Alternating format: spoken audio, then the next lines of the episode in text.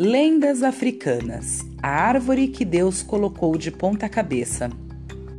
No começo das coisas, Deus criou um mundo, mas a primeira coisa que ele fez foi o baobá.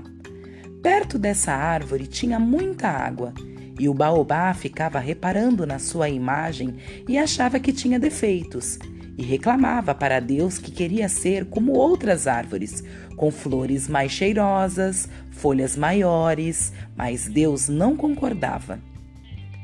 Eu gosto de você como você é, Baobá, não reclame, deixe que eu continue com a criação. Mas eu queria ser diferente. E o Baobá ficava seguindo Deus por todo lado que ele ia os mais velhos dizem que é por isso que existe baobá na África inteira. Aquela árvore reclamou tanto, atrapalhou tanto o trabalho de Deus, que o Criador arrancou-a do chão e plantou de cabeça para baixo para que não reclamasse mais.